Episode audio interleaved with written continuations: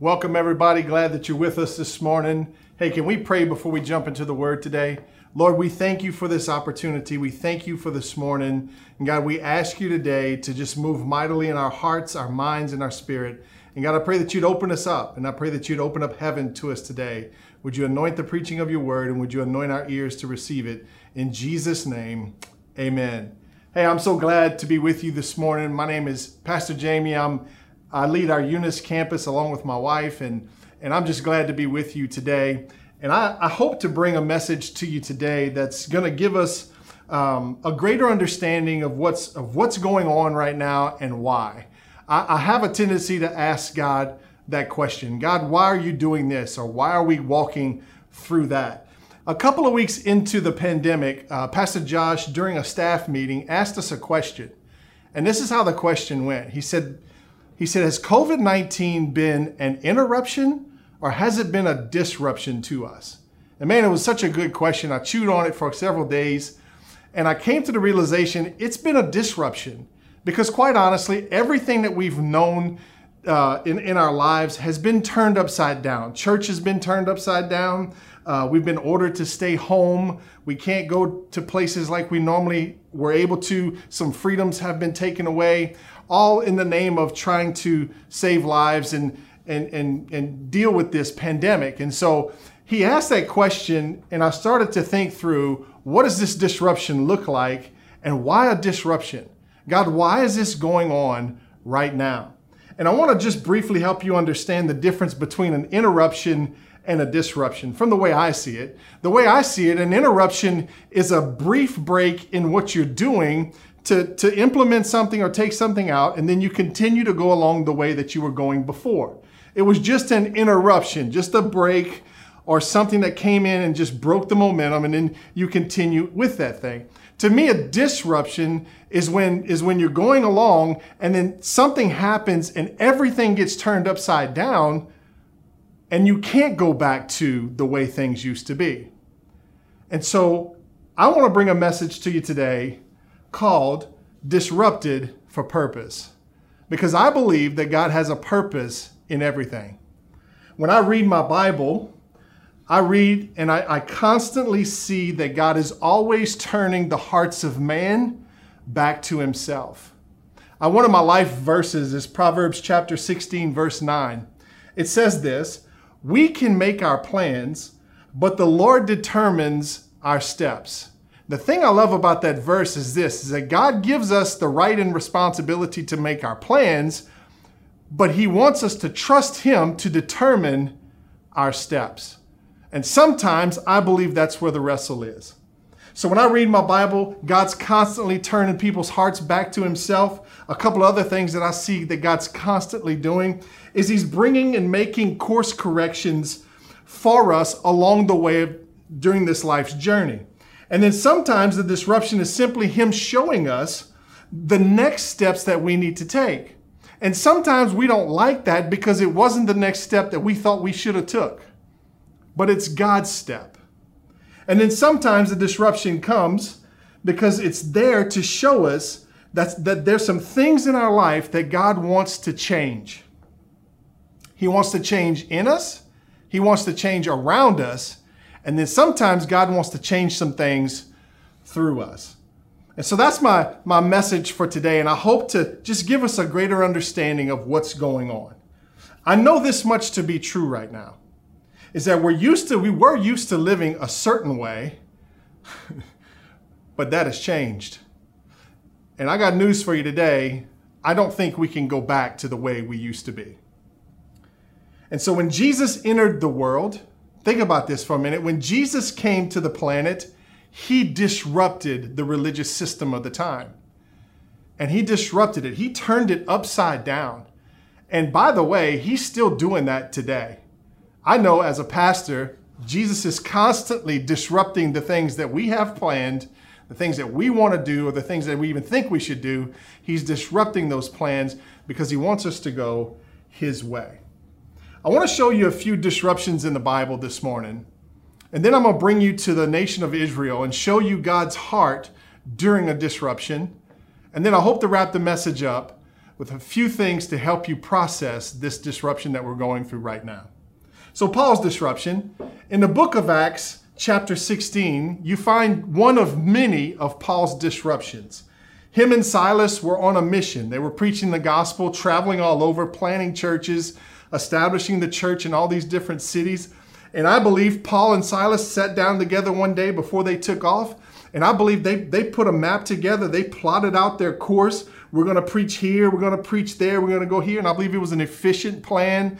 I believe if he would have submitted it to Peter and John, they would have said, man, this is a good plan. I think you ought to run with it. I think they made a good plan.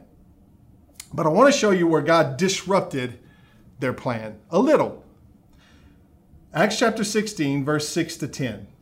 Next, Paul and Silas traveled through the area of Phrygia and Galatia, because the Holy Spirit had prevented them from preaching the word in the province of Asia at that time. Then coming to the borders of Mysia, they headed north to the province of, of Bithynia, but again, the Spirit of Jesus did not allow them to go there. So instead, they went through Mysia to the seaport of Troas. That night, Paul had a vision. Now listen to this. A man from Macedonia in northern Greece was standing there pleading with him, come over to Macedonia and help us. So we decided to leave for Macedonia at once, having concluded that God was calling us to preach the good news over there. Do you see it? They had a plan. They were trying to go to this city. Holy Spirit stopped them. They moved on, tried to go to the next city. Holy Spirit stopped them.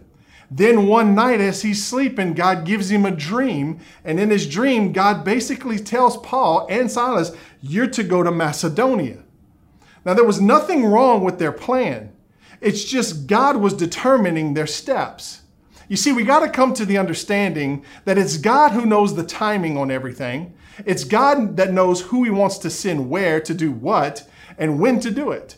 And we need to just sit back and trust that plan. And I want you to hear what's not being said in these verses. This might help us today. This is what's not being said. Paul threw himself on the ground and had a tizzy fit. Silas complained, griped, and wrote letters home, fussing and complaining about all that God was frustrating for them. They didn't gripe. They didn't complain. They didn't argue. They didn't even try to force their way. If you read through it again, you'll see when the Holy Spirit prevented them, they just moved on. Isn't that good? They just went with it. I want you to hear this statement this morning. Don't ever forget, we were first called to follow. We were never called to run ahead of God, but to follow, to follow his leadership. So now let me show you even some of Jesus's disruptions. You're going to love this story. It's found in Mark chapter six. It's, it's when the, the disciples and Jesus fed over five thousand people. I want to show you the first portion of this story. It says it in Mark chapter six, verse thirty and thirty-one. It says, the apostles returned to Jesus from their ministry tour and told him all they had done and taught. Then Jesus said, let's go off by ourselves to a quiet place and rest a while. He said this because there were so many people coming and going that Jesus and his disciples didn't even have time to eat. So check this out. The disciples come back from this ministry tour. They've been out ministering. And if you've ever spent a day or more ministering to people, it's exhausting. It's taxing. They're tired, but they're excited and they want to share everything with Jesus. And then listen, Jesus makes this plan. This is Jesus's plan. He says, let's go off by ourselves to a quiet place and rest a while. Okay. They're tired. They need to rest. They haven't eaten. And they want to share the great stories of all that God did through them. And Jesus makes this plan to cross over this lake, to go to the other side, to get away from the crowd so that they could find that place to rest and eat and celebrate. But I want to show you something. Jesus announces it. They're all exhausted. And they execute the plan. They hop in and they take off across. What they didn't know was is that waiting for them on the other side was the crowd that they just left. You see, the crowd was so hungry for what Jesus had that they ran around the lake and beat him to the other side, which I think is pretty incredible. So they land on the other side, they get out of the boat thinking they're going to eat, they're going to rest, and they're going to celebrate, and boom, here's all the people. And then something special happens. The disciples get an opportunity to learn some things about Jesus that they didn't previously know.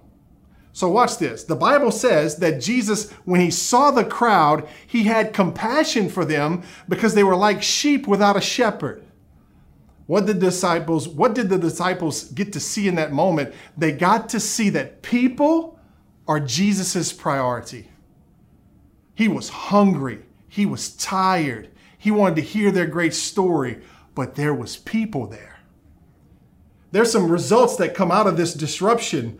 God turned upside down even Jesus's plans and disrupted his plans, and the disciples get to walk through the experience of what happens in the middle of a disruption.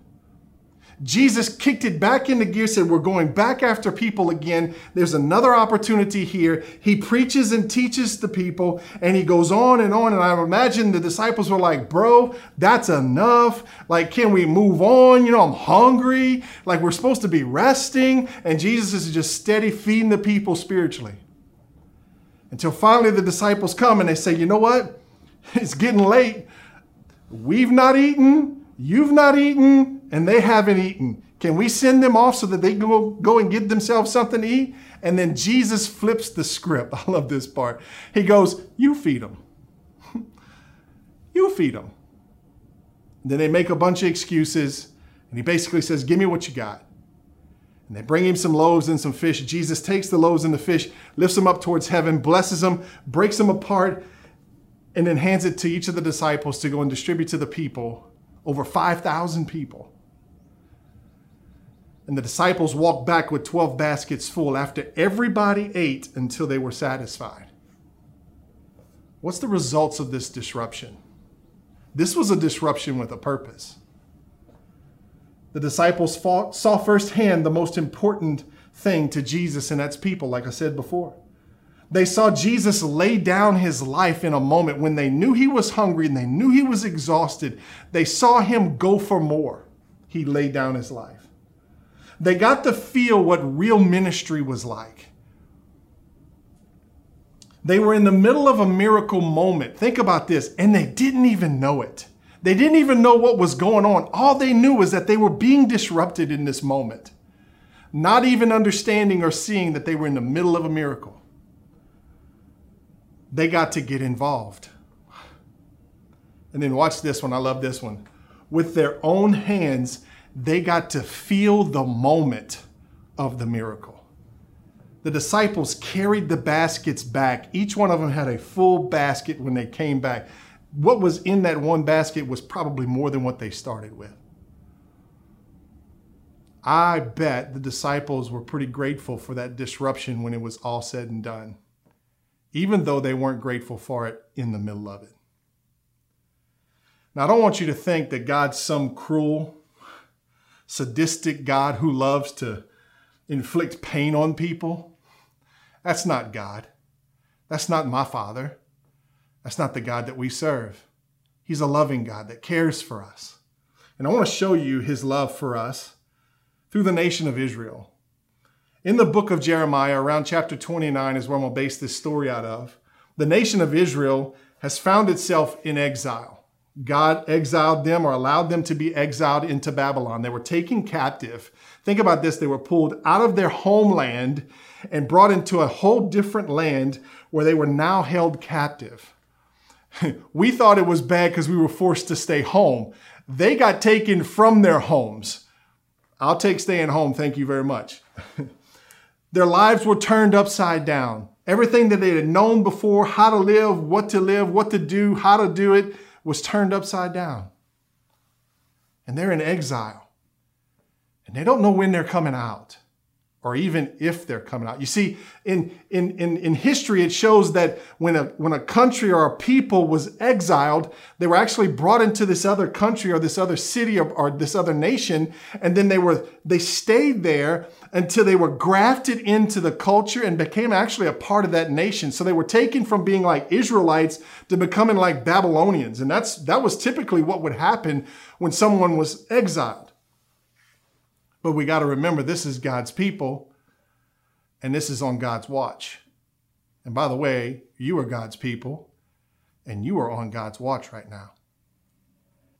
In the middle of a disruption, it's easy to lose our way. And God knows that. I'm going to prove it to you in Scripture in just a minute. God knows that it's easy for us to lose our way. It's easy for us to get discouraged and to be and to become doubtful and to start questioning too many things and to and to become just deflated and almost depressed at times. And God knows that. And I want you to hear what he says to the nation of Israel while they are in the middle of a disruption. Jeremiah chapter twenty-nine, verse four to seven. This is what the Lord of heaven's armies, the God of Israel, says to all the captives he has exiled to Babylon from Jerusalem. Listen to the words he uses. Build homes, plan to stay, plant gardens and eat the food they produce, marry and have children, then find spouses for them so that you may have many grandchildren. Multiply, he says with an exclamation mark. And then he drops this bomb right here. Well, listen to what he says. Do not dwindle away. He says, do not dwindle away. You know, there's one thing that God doesn't want us to do in this moment, and that's to dwindle away. He continues with this. He says, and work for the peace and prosperity of the city where I sent you into exile. Pray to the Lord for it, for its welfare will determine your welfare. So listen, listen to what he says. Let's just review this one more time. He says to build. He says to plan. He says to plant, to marry, to multiply. He says to work for peace and prosperity of your city. He says to pray for your city's welfare. What should we be doing in the middle of this pandemic? Everything that he told the nation of Israel to do. That's what he's telling us to do today. And he's saying this to us even more. Do not dwindle away. Which brings me to a topic I want to just address real quick. That word dwindle is defined as to diminish gradually in size, amount, and strength. To dwindle is to diminish gradually. In other words, you're not going to fade out in an instant. You're going to fade out gradually. It's to diminish gradually in size, in amount, and then in strength. You see, there was another thing at play while they were in exile. There was these false prophets, these fortune tellers, uh, these other named people that were spreading all kinds of rumors and, and, and speaking for the Lord and all these things. And the people were finding themselves in a bit of confusion, not, not knowing who to listen to, who not to listen to. Does that sound familiar? Jeremiah twenty-nine, eight to nine says this, this is what the Lord of heaven's armies, the God of Israel says, do not let your prophets and fortune tellers who are with you in the land of Babylon trick you. Do not listen to their dreams because they are telling you lies in my name. I have not sent them, says the Lord. Wow. I've not sent them. God gives them a serious warning in this moment. He says, be careful who you listen to. Don't get tricked. Don't get deceived. Be careful who you listen to. What is he telling us today? He's saying, don't be deceived by the loudest voices that you hear. And there's a lot of chatter going on right now. There's a lot of people saying this and saying that, and everything's loud. The news media is loud. They're pushing blame and, and, and, and accusing and all these other things. And if we as a nation, if we as a people, as Christians get caught up in this, we'll diminish away gradually. And we'll dwindle. When all this started happening, I started watching some of my friends who are Christians start to get caught up in conspiracies and lies and theories and all these things. And it hurt, it hurt. There was a frustration that kind of built up inside of me. And I heard God say this, God's people shouldn't be wasting his valuable time chasing nonsense like this. You see, you know what he was really telling the nation of Israel? You keep your eyes on me. Don't get caught up just because you're in Babylon. Don't become Babylon. Stay Israel. Stay my people. Stay focused. Stay on course. Stay the track. What did he say? Build, plan, plant, marry, multiply is what he's saying. Don't get caught up in things that waste your time. And by the way, God's calling us to pray for our cities, not complain about them. He's calling us to pray for our governor and not complain about him. He's calling us to pray for our president and not complain about him. Complaining gets us nowhere, but prayer moves mountains. Can I get an amen? God's plan for his people's never changed. They just needed a course correction. So let me give you the process, how I think we should process this disruption we're currently walking in. The first thing I think we need to do is we need to trust what God knows. We need to trust what he knows. Because you see, he knows more than we know.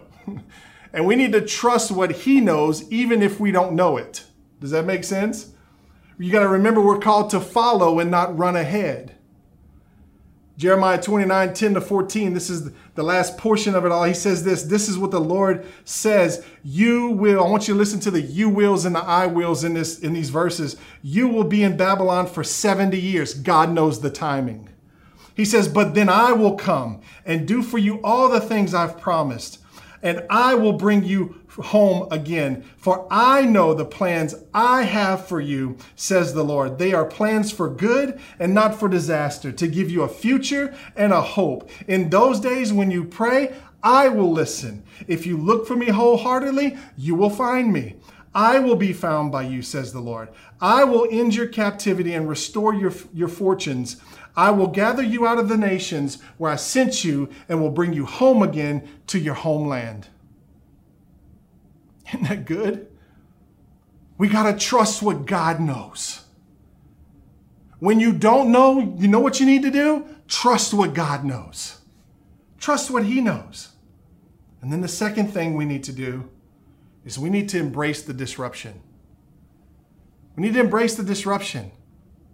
I know that sounds awkward. How do we do that? Like, how do you embrace a disruption? Well, I hope to tell you. I want you to invite God in, like David did, to examine your heart. When something chaotic goes on around you or something gets disrupted, we should always go to God and say, God, is there something you're trying to change in me? Would you examine my heart and show me if there's anything in there that you're displeased with or something that you want to change? God, what do you want to change in me before we ask the question, what do you want to change in the world around me? David did it. I think he, he gave us a fine example of what we need to do. And why examine my heart? Because the Bible says this, that the condition of your heart determines the course of your life. God, what's in my heart? Invite him in to examine your family. God, what's going on in my family that needs to change? Is there something you want to add? Something you want to take away? Something you want us to step into that we're not stepping into? Something you want us to step away from that we're not stepping away from? Something that we need to let go of that you want us to let go of? God, I invite you into my world. That's how you embrace the disruption. And then you start to ask the question, God, what do you want me to do about it? Because sometimes he wants you to take action, and sometimes he wants you to pray. And then the third thing I think we need to do to process the disruption is to walk it out daily. You see, once you, you know that you can trust what God knows and you've embraced the, the disruption and you've asked God to examine your heart and he shows you everything in there that needs to change or that he wants to add to, and you've walked through that, then you got to walk that thing out. Unfortunately, when you realize it, that isn't when it all changes. It changes as you walk it out. And we need to walk it out daily. Think about this. If he knows the plans that he has for you, and they're good plans, and you want to follow him, then it's going to take us submitting to him daily. Last verse, Luke chapter nine, Jesus makes this statement and I think it fits today for every one of us. He said to the crowd, if you, if any, if any of you wants to be my follower, you must give up your own way, take up your cross daily and follow me. If you try to hang on to your life, you will lose it. But if you give up your life for my sake, you will save it. And what do you benefit if you gain the whole world, but are yourself lost and destroyed? If anyone is ashamed of me and my message, the Son of Man will be ashamed of that person when he returns in his glory and in the glory of the Father and the holy angels. See, God gives us an invitation to walk with him daily. What does it require? It requires us submitting ourselves to him. Daily saying, Lord, I want to walk with you today. Watch this, even when I don't feel like it. Even when I don't feel like it. So what do we do? How do we process this thing? We trust what God knows. We embrace the disruption and we walk it out daily. And you know what we'll discover eventually?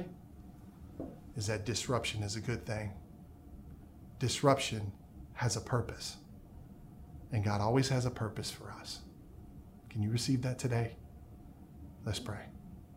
So, Father, we thank you for your word. We thank you for the message. We thank you for the nation of Israel and the example that they, they show us and the example we get to see of your heart for your people and how you care.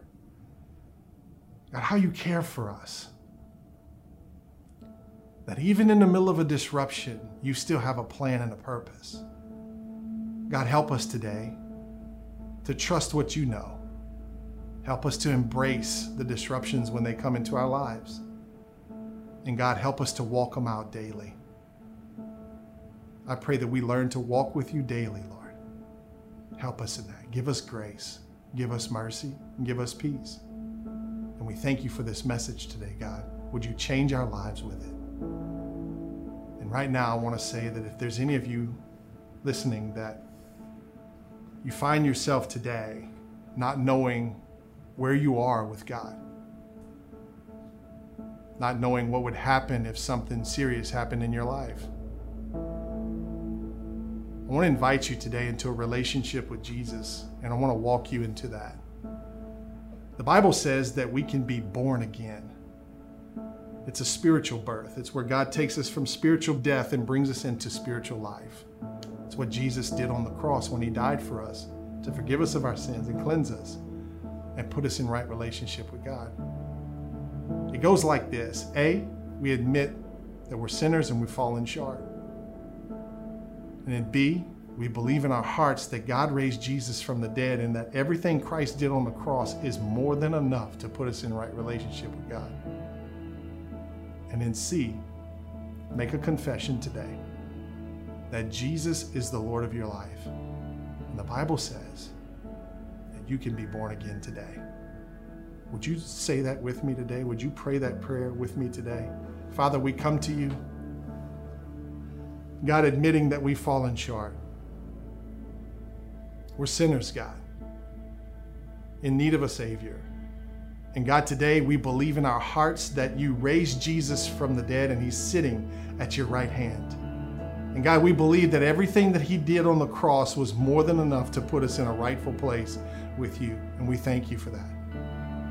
And God, today we make this confession that Jesus is my Lord. And so, Lord, I ask you to save us today. I ask you to give us new life. Fill us with your spirit and lead us in this journey. In Jesus' name, amen.